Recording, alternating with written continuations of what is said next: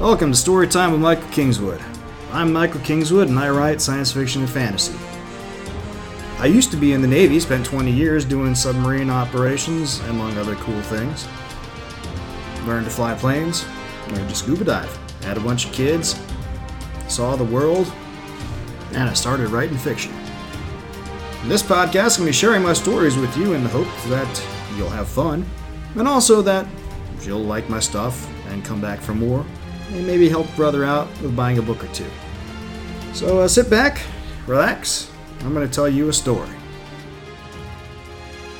Hey friends, I'm Michael Kingswood, and it's story time.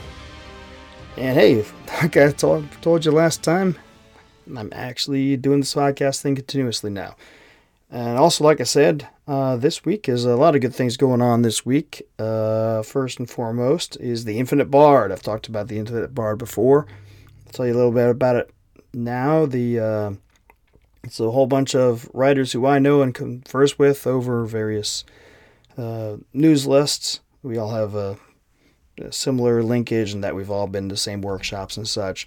And we want to help each other out with uh, getting each other some exposure, sharing some stories, and helping you guys, the reading and listening populace, out by sharing those stories because we love you and want you to be happy. Uh, so this week is uh, my story, which uh, is the second story I will have done with the Infinite Bard.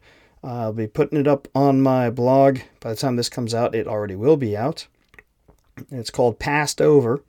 It's in the set in the universe of my Icaran Confederation Navy books, which the first which I am still finishing up, but will be done here shortly this spring, and then released. Uh, this is a short story uh, about a guy who's wait for it in the Navy, the Space Navy, of course, and he's having a bit of a career issue and trying to figure out what to do with the rest of his life. I wrote this a couple years back for a uh, workshop I went to. A lot of people liked it. I liked it. And I figured I'd share it here with you guys. So without further ado, let's get into it. And I'll talk a little more news items after the fact. Hope you enjoy it. I'll see you on the flip side. I'm sorry, XO. Captain's words rang hollow in Jerry's ears. He looked at the printed out naval message in his hands and read it again. This had to be a mistake. But the message didn't change from the last three times he had read it this afternoon, and that lack of change was just as crushing as the first time. The message contained the results of the selection board that convened to select officers who would move up to commanding officer next year. His name wasn't on it. Jerry finally looked up from the message and met his boss's eyes. They were in the captain's stateroom in the O2 level of ICS Rodney Jacobs, moored in air dock number one of Copernicus Station in geosynchronous orbit around New California. The room was large, as spaces went aboard ship, with its own private head compartment, faux wood paneling that almost looked like pine, an old style nautical clock made of brass, pictures of the captain's family on the aft bulkhead, and a hand quilted multicolored blanket on his rack, a gift from his wife and daughter, managed to feel almost homely, if you didn't focus on the ship status display panel mounted at the foot of the rack, or the emergency atmosphere system manifolds in the overhead or the ever present, slightly tangy boat smell that lingered over everything, the unfortunate residue of the atmosphere scrubbing gear down in the AMR. Commander Harold Latimer, Icaran Confederation Navy, was five years Jerry's senior and mostly bald. He had a noticeable paunch beneath the navy blue fabric of his underway coveralls and deep frown lines around his mouth from too many years spent mainlining coffee instead of sleeping well. But his blue eyes usually twinkled with good humor. Not today. I, I don't understand it, sir. I thought things were going well. The captain sighed and shook his head. I don't either. If it were up to me, you'd have your own command tomorrow. The Commodore agrees. Sometimes the selection boards just. He spread his hands helplessly. They just blow it. Blow it. Yeah, that was one way to put it. Screw the pooch entirely was more fitting. Jerry had seen Sam Frederick's name on the list. Sam Fredericks, if that jackass made it and he hadn't. Disbelief and shock turned to anger as he contemplated that. That's bullshit.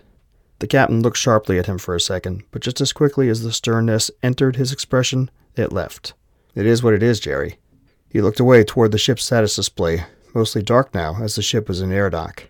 I'd say you'll make it next year, but he trailed off, not finishing the thought. He didn't have to finish it. This had been Jerry's last look for a CO. He hadn't made it the previous year because of the vagaries of timing. Though his fit rep from Jacobs had been good, It had only spanned two months, and that was not enough of a record for the board to decide on. But that was not uncommon. Most guys got picked up on their second look. And sure, technically there was a third look, but that was above zone, a chance that was almost never used because all the CO billets for his year group were already filled by that point. He'd never heard of anyone being picked above zone. So, he was done. The paper printout crumbled in his hands, and Jerry realized he had clenched his fists. Look, the captain's attention was back on Jerry fully, and his gaze was compassionate. Why don't you cut out early today? You're still going on leave starting tomorrow, right? Jerry nodded. We're sailing to Temecula. Good. Go take some time and clear your head. The captain put on what Jerry supposed was intended to be a reassuring smile. This isn't the end of the world. There's still lots of great things you can do in the Navy. Great. Yeah, sure. Wine wasn't supposed to be rancidly sour, and Jerry knew the pour he was sipping wasn't. Not really. All the same, the crisp fruitiness, a hint of peach with a smattering of tart that he expected from a good Sauvignon Blanc, tasted horrible. He drank it anyway. The sunlight streaming down through the swaying palms overhead, slightly more red than the yellow blue he grew up with, felt chilly despite the tropical breeze blowing steadily in from the sea. The sound of laughter overtopped muted music that was heavy on drums, guitar, and ukulele, and seemed to express that nothing existed in the world but good cheer and relaxation bounced off Jerry's malaise without effect. Even the aromas of Vincenzo's kitchen, spiced tomato and garlic mixed into his signature sauce, sausages and pepperonis atop steaming pies, and the bread, oh, the bread, seemed like ash carried on a charnel breeze. So why was he here? Jerry took another drink, not lifting his eyes from the tabletop in front of him. He sat in the rear courtyard of La Trattoria, probably the finest restaurant in Ventura, maybe in all of New California, and ignored it all. He just let his thoughts swirl and stew and nursed on his drink. All around, people, locals in their loose, sleeveless blouses and capri cut pants, tourists with trying with varying degrees of success to blend in while they adjusted to the higher than standard gravity well, Navy guys down for Copernicus Station, they all went about their business in good cheer, enjoying with ease the feast that Vincenzo set before them. And Jerry just sat and stewed. He probably ought to just get up and go home. He'd come down here to avoid sitting in that empty space and think about what he'd lost, what he'd given up for his career. For nothing, it turned out. And yet here he was doing precisely that, and all the worse for the good cheer all around him. A burst of laughter from across the courtyard forced Jerry's eyes away from his drink for a moment. A young Navy guy, he was obviously in the service from his haircut and stature, sat with a local couple that Jerry had seen here before, though he had never met them. He was very young, probably on his first space tour. Nothing but possibility ahead of him, and the galaxy was his oyster. Amazing the difference sixteen years made. My friend, you look glum. A well aged baritone, with a hint of Veneto in its accent, despite New California's attempt to convert it, pulled Jerry's gaze away from the group. He knew it was Vincenzo without seeing the man standing across the table from him. Vincenzo had moved to New California after his wife passed and had quickly become a fixture of life here in Ventura. He certainly stood out from the crowd. Most New Californians were well tanned and muscled, owing to the deeper gravity well here and the ubiquitous tropical to Mediterranean climate. But in the five years since Jerry first transferred here from Montesino, Vincenzo's belly had only grown. Jerry shrugged. Been a bad day. Vincenzo gestured toward the chair opposite him, and Jerry thought about telling him to go away. But Vincenzo had been a decent friend over the years, and this was his place besides. And he had been known to join random people's parties at will because it was his place. They never had any reason to complain about it, though. A visit from Vincenzo meant dinner was on the house. It was hard to say no to that. Vincenzo adjusted his blouse, cut in the local style and striped in red and white, as he settled down in the chair. I know the perfect cure for a bad day. His bushy eyebrows, gray with some last strands of black like the curly hair atop his head and the mustache above his lips, rose suggestively. Jerry sighed. The special? Vincenzo grinned broadly. The special. He raised his hands and snapped his fingers, and a passing server, a local man in a red blouse, nodded quickly, then scurried off toward the kitchen. It was going to be one of those kinds of afternoons, it looked like. Despite his dour mood, Jerry had to admit that things were looking up. A little bit. Forty-five minutes later, they were looking up a lot. Special today ended up being a creamy leek and potato soup, followed by buffalo parmesan in Vincenzo's signature spicy sauce atop fettuccine, and finished off by a chocolate lava cake that was to die for. Jerry pushed his plate away and leaned back in his seat, the contented feeling that always comes over a person after a good meal, battling hard with the reality of his career prospects and ending up in a draw. He looked out past the fluted stone columns that flanked stairs leading down from the courtyard to the white sand beach of Ventura Bay and let his thoughts drift. The sun was getting low in the sky, casting long shadows across the courtyard and turning the lapping waves on the beach a deeper shade of turquoise, and for a moment everything seemed peaceful and quiet. Vincenzo didn't exactly ruin that, but he did interrupt it. Maybe this is a mixed blessing, my friend. Jerry looked back at the restaurateur and snorted. I haven't seen my kids in over five years, Vin. I left them behind to come here, and for what? Talking about it brought the circumstances of his job more fully to the forefront of his mind, and he felt the good cheer that had been trying to creep back into his consciousness fade into the background. Vincenzo made a little shrug of his shoulders and leaned forward. We've had many conversations before. Do you know how many times you smiled when you talked about the Navy? Jerry blinked, surprised. He shook his head. Not once. It's not supposed to be a barrel of laughs, Vin. It's serious business. That's true, but it does not bring you joy. Jerry opened his mouth to retort, but stopped. Vincenzo had a point. When was the last time he had truly enjoyed what he was doing in the Navy? When he had viewed it as something other than a goal to meet, a duty to uphold.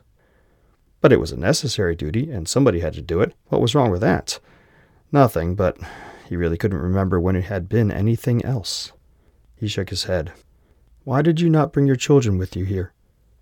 He and Vincenzo had discussed this before, once, long ago. Jerry was fairly sure he remembered the reason. Vin didn't miss much. All the same, he replied, Sharon refused to move again. She liked Montesino, and she was staying put. He snorted out a bitter half laugh. Pretty sure she had already started seeing Herman by then. Anyway, the courts agreed I couldn't have custody on space duty, so here I am, and there they are, four jumps and three weeks' travel away. He shook his head sadly. I only get thirty days of leave a year. I can't travel that far to visit, and neither can they with their school schedule and Sharon's work. And he was pretty sure she never would have let them, but he didn't say that. Vincenzo knew that already, too. Vincenzo nodded and pursed his lips. I think, my friend, that you wanted today's outcome. He stood then, his chair making a soft scraping sound as it dragged across the courtyard's stone floor. At some level. Vincenzo laid his hand on Jerry's shoulder and gave it a little squeeze. A change for the better, perhaps. Then he left, heading back inside his restaurant and leaving Jerry to ponder his words. Jerry almost didn't go on the sailing trip. He woke with a gravelly taste in his mouth and the dull headache that spoke of an impending wine hangover, and he really didn't want to go anywhere or do anything. He had just about talked himself into bagging out of it completely when Sammy called. Pure Breeze was Sammy's boat, and Jerry had promised to help crew it, and the other guy, who Sammy had tapped to help, had backed out just this morning. So what was Jerry going to do? Leave Sammy with a boatload of clients and no crew to get them to their vacation getaway? no. So he shouldered his knapsack and took the elevator down from his flat. He hadn't felt like it, but he did it. An hour and a half later, they were underway, running north through the mouth of Ventura Bay on a 10 knot breeze, with the morning sun shining on them and nary a cloud in the sky. Jerry had to admit that made him feel a lot better. Pure Breeze was cutter rigged, 15 meters long, and fitted out for charter duty, with two cabins aft and another in the bow for Sammy's customers, and three more Spartan bunks for himself and his crew amidships just off the main salon. Sammy had installed every luxury a pampered rich tourist could want, and Jerry had been surprised during the previous trips he had crewed for Sammy how many of the customers stayed below decks the whole time. Couldn't have gotten him to do that, especially not at the rates Sammy charged. This group was different, though. They were locals, not off world tourists, and younger than usual. Two couples and a quartet of single women. They were all lounging atop the cabin, watching the scenery pass. It was a damn sight better looking at them than the company Jerry usually kept while underway on his starship. Sammy came up from below decks and looked forward from where Jerry had the helm and grinned. He was about five years younger than Jerry, muscular, of course, with black hair that always looked not quite kempt and gray eyes. He had doffed his blouse and shoes, but kept his capris, as had most of the group up on top of the cabin. Jerry had kept his blouse. He needed as much protection from the sun as he could get, Hard to get a good tan on a naval starship. Glad you could make it, Jerry. That sounded part statement, part question. Jerry shrugged. Didn't want to leave you hanging. Sammy rolled his eyes slightly and chuckled. Yeah, sure that's all it was. He raised an eyebrow at him, then meandered forward to where his customers were taking their ease, and in particular, to the single customers. Jerry chuckled at that, though truth be told, that move was rooted in more than just lechery. In his time on New California, he had seen more than a few fights as a result of someone being a little too forward with a married New Californian woman, and the general feeling among the populace and in the local government was that any injuries that came from them were the guy's own fault for being disrespectful. That tended to keep men respectfully polite to the matrons of the community. He thought back to Sharon and Herman and wondered how differently life might have been had other worlds in the Confederation had a, such a civilized view of things. The boat continued on a good line toward the mouth of the bay. Jerry figured they had maybe another half hour until they hit the open sea, when one of the women from the group stood and walked back to him at the helm station. She was tall, like most locals, maybe a centimeter shorter than he, and toned. Her skin was well bronzed and her hair bleached nearly white. She wore it cut short, nearly shaved on the back and left side of her head, but long on the right side, the locks hanging down past her front of her shoulder to just cover her right nipple. Wearing it that way meant she was single. Married women wore it on the left. And good thing she was, too, because he couldn't help but stare at her topless state for a few seconds as she approached. He had long since gotten used to the New Californians' casual standards for attire while at the beach or on the water or sometimes while laying out on their property or. But really, could any man truly not want to take a look at that? Especially on such a creature as she? He pulled his eyes up as she stepped down into the boat's cockpit and nodded in greeting. Having fun so far? She smiled broadly and nodded. Pausing to take a sip from the drink she carried in her left hand, she said, You the only one not have company. Figured I say hello. Jerry returned the smile and shrugged, then looked toward the bow as he addressed might. I don't mind. Nothing better than driving a boat on a day like today. She turned to follow his gaze forward. It shows you like it. Your profession suits you. Jerry felt a little jolt at that, and his spirits, which had been buoying higher and higher by the minute, wobbled. I don't do this for a living, he said, and the woman turned questioning eyes on him. Just to help Sammy out when I can. What you do? He pointed toward his military haircut, then up into the sky to the south. From this far out to sea on such a clear day, the anchoring structure for the space elevator up to Copernicus Station ought to be clearly visible. Or at the least one of the elevator cars would be, as it made its transit. She nodded, understanding. Navy. Good guess. He chuckled at his own joke, poor though it was, and she followed suit. Then followed a moment of silence as the boat plowed through the waves and he adjusted course again. She watched him as he steered in a way that he knew well, the way of a person who thinks it would be awesome to steer the boat, but has no idea how and is hesitant to ask. Most of Sammy's clients got that look at some point. What's your name? Jerry said. Talia. Well, Talia, he released the wheel with his right hand and took a half step back, allowing her access if she wished it. Want to take the wheel? That okay? It's what you and your friends paid for. She smiled again and hesitantly stepped behind the wheel and took hold. He slipped to the port side and released control. Two days later, they tied up at the wharf in Temecula. As with many towns on New California, it was named after a city in the planet's namesake state on Terra. But unlike that city, this Temecula was an island. It boasted beautiful beaches, but that was hardly unique on New California, and rugged terrain, some of the most spectacular hikes on the planet were to be found in Temecula's interior. It also, like its namesake on Terra, was a great place for growing wine grapes. Naturally, that was what drew a lot of the visitors to the island, and Talia and company were no different. As part of the package they purchased from Sammy, they had three days of vineyard and winery tours to look forward to. It only took a few minutes to moor Pure Breeze, and then the customers gathered on the dock, and Sammy handed out their passes and maps of the island. We leave 10 o'clock on Wednesday, he said, and tried to look stern. You not here, we go anyway, and you swim back to Ventura. The small group chuckled, and Jerry could tell none of them bought it. They were the customers, after all, he wasn't their boss. And besides, they could always take a flyer back to the mainland if it came down to it. Sammy grinned at them. Have fun. Jerry and me be here if you need us. You got the number. With that, the group started to break up, the two couples turning quickly to walk to the head of the dock and then away to their adventure. Talia and her three friends lingered, stowing the last few things in their bags. Jerry got busy helping Sammy secure the boat's rigging. They were just getting the sail cover snapped in place over the mainsail when Talia called his name. He turned and saw that her friends had moved a short way down the dock and were watching her impatiently. He stepped over to the lifelines on the dock side of the boat and raised an inquisitive eyebrow at her. We wondering, she stopped when one of her friends, Regina was her name and she was generally disagreeable, snorted. Talia began again. I wondering if you want to come with us. Jerry blinked in surprise. He and Talia had spent a fair amount of time together on the passage across from Ventura. He showed her how to con the boat, the tricks of sail trim, and basic navigation.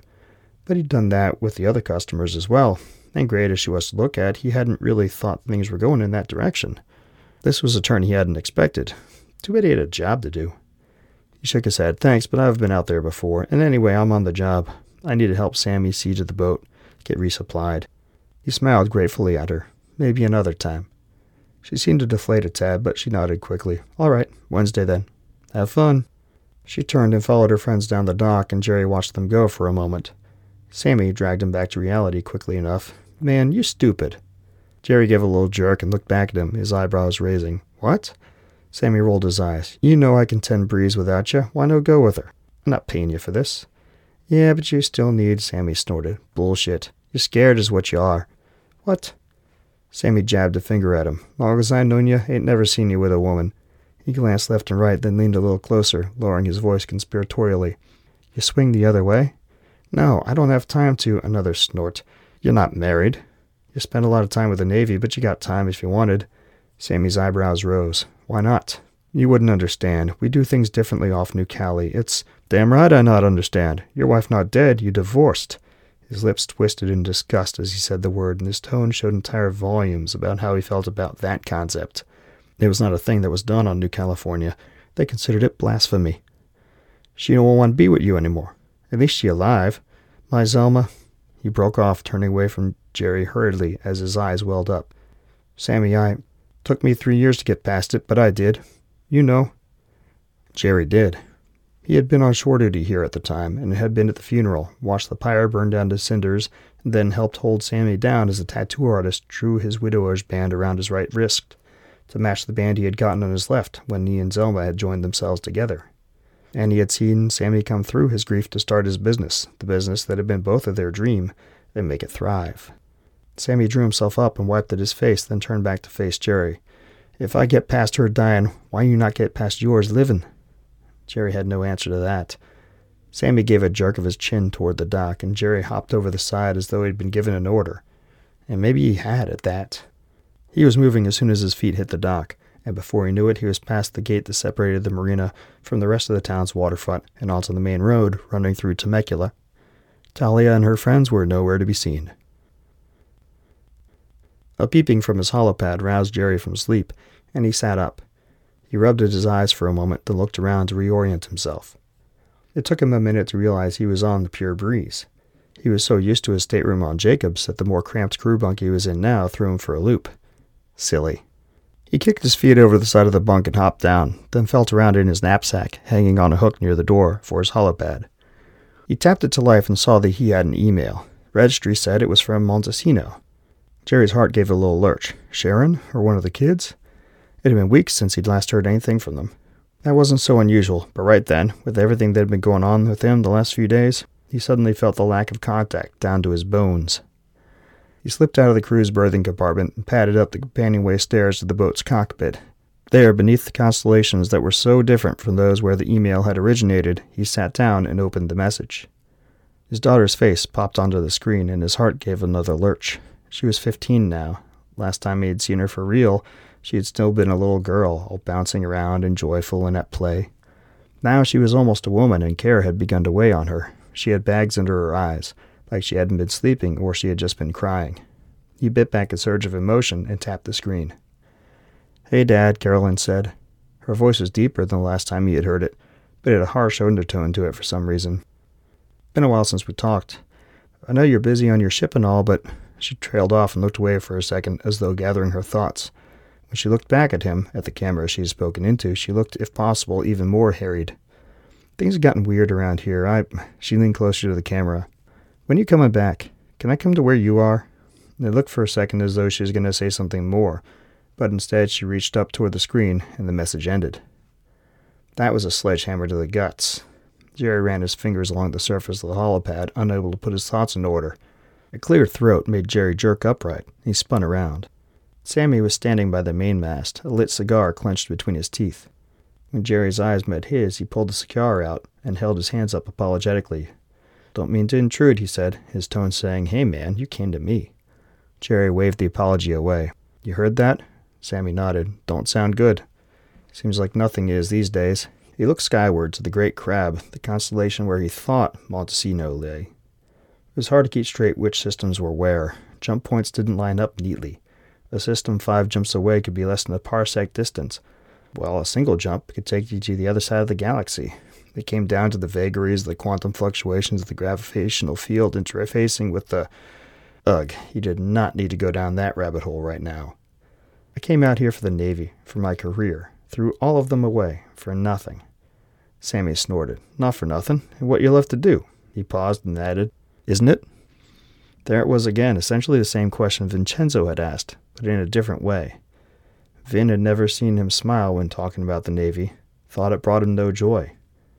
What do you think, Sammy? Is it what I love to do? I think you should have gone after that girl sooner. Jerry gave him a flat look, and Sammy grinned at him.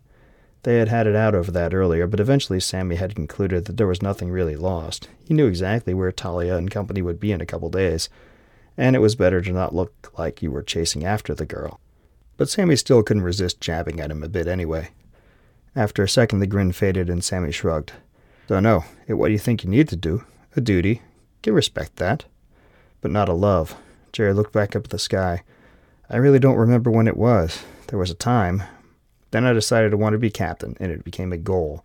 But at some point, jumping through all the hoops and wading through all the bullshit, he sighed and shook his head. I figured it'd be worth it once I got to command. I could fix all the things I saw that were jacked up, get the mission done, and have fun doing it. He snorted. So much for that.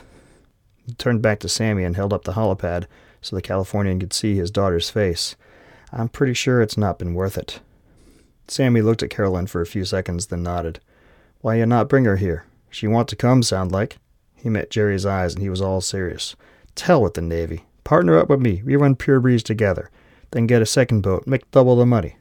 Are you serious? Yeah, why not? You the best crew I got when I got you. Customers love you. Leave great survey comments. Sometimes leave big tips. I don't recall you ever passing those tips along. Of course not. You Navy. Make plenty money. I struggling to get by. Sammy grinned conspiratorially. Besides, you get paid in seat time, which is what you really love. He poked the lit end of the cigar toward Jerry. And you know it. Jerry pondered that for a long moment. He had to admit Sammy had a good point. Hell, he'd had about six valid points this afternoon alone. But on this particular one, they had become friends because Jerry kept hanging around the Ventura Yacht Club, volunteering to crew in the weekly beer can races. They had been teamed up a few times and realized they worked well together, so Sammy had taken to requesting him for his team. Then Jerry had met Zelma and become fast friends with her, in the four months from when she was diagnosed to when she passed, Jerry had spent every moment he could get away from work helping out as best he could. When Sammy took some of the life insurance money and bought Pure Breeze, it had been only natural that Jerry continued to help crew. The fact that he hadn't been able to do that nearly as much in the year and a half since he took over as XO of Jacobs didn't change things between them. Sammy was right. Sailing was a cornerstone of their friendship, and he was also right that Jerry could not recall a time in his life when he hadn't been a sailor. Part of the reason he joined the Navy is because of his love for boats and ships. And never mind the galaxy of a difference between a sailing vessel and an interstellar warship. A ship was a ship, and the nautical traditions still held. All the same, it's not like he could just up and leave the Navy. He. Jerry froze in mid thought. Actually, he could leave. He was not under any contract. He had long since paid back the cost of his schooling, and he served at the pleasure of the Prime Minister. He could submit his resignation paperwork any time he felt like it. There would be people who said he was idiotic to do so now, though, with 16 years of service under his belt. But those were the same kind of people who would scoff at any risky decision, who never stuck their necks out. Maybe. I don't know, Sammy. I'll have to think on it. Do that. The passage back to Ventura was uneventful, yet somehow so completely filled with meaning that Jerry was shocked when he awoke and went up to take the morning watch from Sammy and saw the mouth of Ventura Bay on the horizon before them. Had the time really passed so quickly? Of course, the answer was no. The time had passed the same rate it always did. Pure Breeze was a fairly fast boat, but she was nowhere near fast enough to affect that. Still, wow. It seemed as every waking moment was either filled by spending time with Talia and the other customers as well, but it always seemed to come back to her. Jerry was pretty sure she arranged it that way. and making preparations for his decision. Although, to be honest, Jerry had to admit he had already made the decision. He was just trying to convince himself he was mulling it over carefully. He hardly noticed the miles pass as they attacked pure breeze down the length of the bay, worked in a kind of daze as they struck the sails and switched to the motor, and moved with practiced but thoughtless ease as he and Sammy, with the help of the customers, set about securing the boat at Ventura Yacht Club's dock. The entire time he was making plans, and for the first time in a long while he began to feel excited about the future. The boat secured, he went below to gather up his gear. It only took a few minutes, but it seemed like a small eternity. All the same, when he came back topside, little had changed. Sammy was still coiling the main halyard in preparation for cleaning it off. The customers were still offloading their gear. and Talia was standing alone on the dock, away from her friends as she dug into her pack. Jerry hurried over to Sammy and held out his hand to his friend. Thanks, Sammy. I'll get back to you a little bit later, okay? Sammy shook hands with him and looked at him curiously. They had not talked about his proposal during the passage, but he knew Jerry had been mulling things over. He nodded, then looked past Jerry's shoulder toward where Talia was squaring her things away. He raised an eyebrow. Jerry grinned. I'm on it. He released Sammy's hand, then turned to walk down the gangway to the dock. He passed Regina and managed to ignore her giving him the stink eye, and went over to where Talia was working. Talia. She looked up from her bag and smiled at him. Thank you for the help, Jerry, she said, a perfectly friendly and neutral sort of thing to say. Jerry wasn't buying it. He saw the uncertain hope there in her eyes and the way her demeanor changed when he came up. My pleasure, he paused, gathering himself. He was sure of her answer. All the same, he hadn't done this in a long time. I got a few things to take care of this afternoon, but are you up for dinner tonight? She blinked, then her smile grew more broad. Sure. She reached into her bag and pulled out her holopad. A swipe of her fingers across it sent her contact data over to his. Jerry grinned. Seven o'clock? La Trattoria? Love to. All right, I'll give you a call. Then he turned and hurried away down the dock toward the yacht club's main building. As he went, he realized he was whistling to himself. When he got back to his condo, Jerry tossed his knapsack over into the corner and immediately plopped down at his little desk. His desktop terminal hummed to life at a swipe of his hand and he set to work. He wrote out two emails, one to Sharon and another longer one to Carolyn. Once they were on their way, he opened up his text editor. He stared at the empty page for a long time. This was it. If he was going to do it, now was the time, and once it was done, there'd be no going back. He'd be cutting loose his mooring lines, sailing out into God knew what. He was grinning like a fool. He began to type. From Lieutenant Commander Gerald Rosenthal, ICN, to Director, Naval Personnel. Subject, unqualified resignation from active duty. It was time to stop taking the wrong course. Time to right his ship. Okay, well, like I told you, this is uh, being put out as part of the Infinite Bard multi author promotional sharing cool stories thing. You can find this story on my blog at michaelkingswood.com. You can also link to it through, and all the other stories that have been shared over the last uh, what, eight, nine months now, uh, over at theinfinitebard.com. Uh, a number of really awesome writers have been participating in this, putting out stuff for free for your enjoyment. Uh, I don't know how many others are actually reading them and getting them up through audio means. Um, I kind of have the impression that my audio and podcasting efforts are not completely unique, but more rare. So uh, go over there. You can find it in text and uh, get to everybody's stories on their various website. And who knows? You there's so many great authors. I'm sure you'll find some uh, other people whose stuff you really like. And so go check them out. Show them a little love buy some books of theirs. That'd be awesome.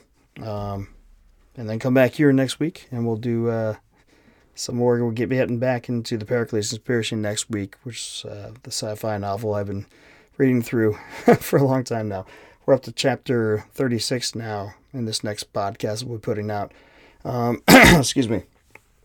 Uh, the other thing, uh, speaking of the Pericles Conspiracy, the other cool thing going on this week is I'm participating in a story bundle, uh, which I described in the last podcast, but I'll describe it again here. Story Bundle is uh, just like it sounds. Storybundle.com, you go there and you can buy a whole bunch of novels uh, that are bundled together for one convenient low price. The cool thing about Story Bundle is uh, you have seven, eight, nine, ten different authors getting in there, putting all this stuff together. You buy them all at once, and you can choose the price you want to pay. But depending how much you spend, you either get uh, some or all or extra stuff too. um, depending what your, your price range is.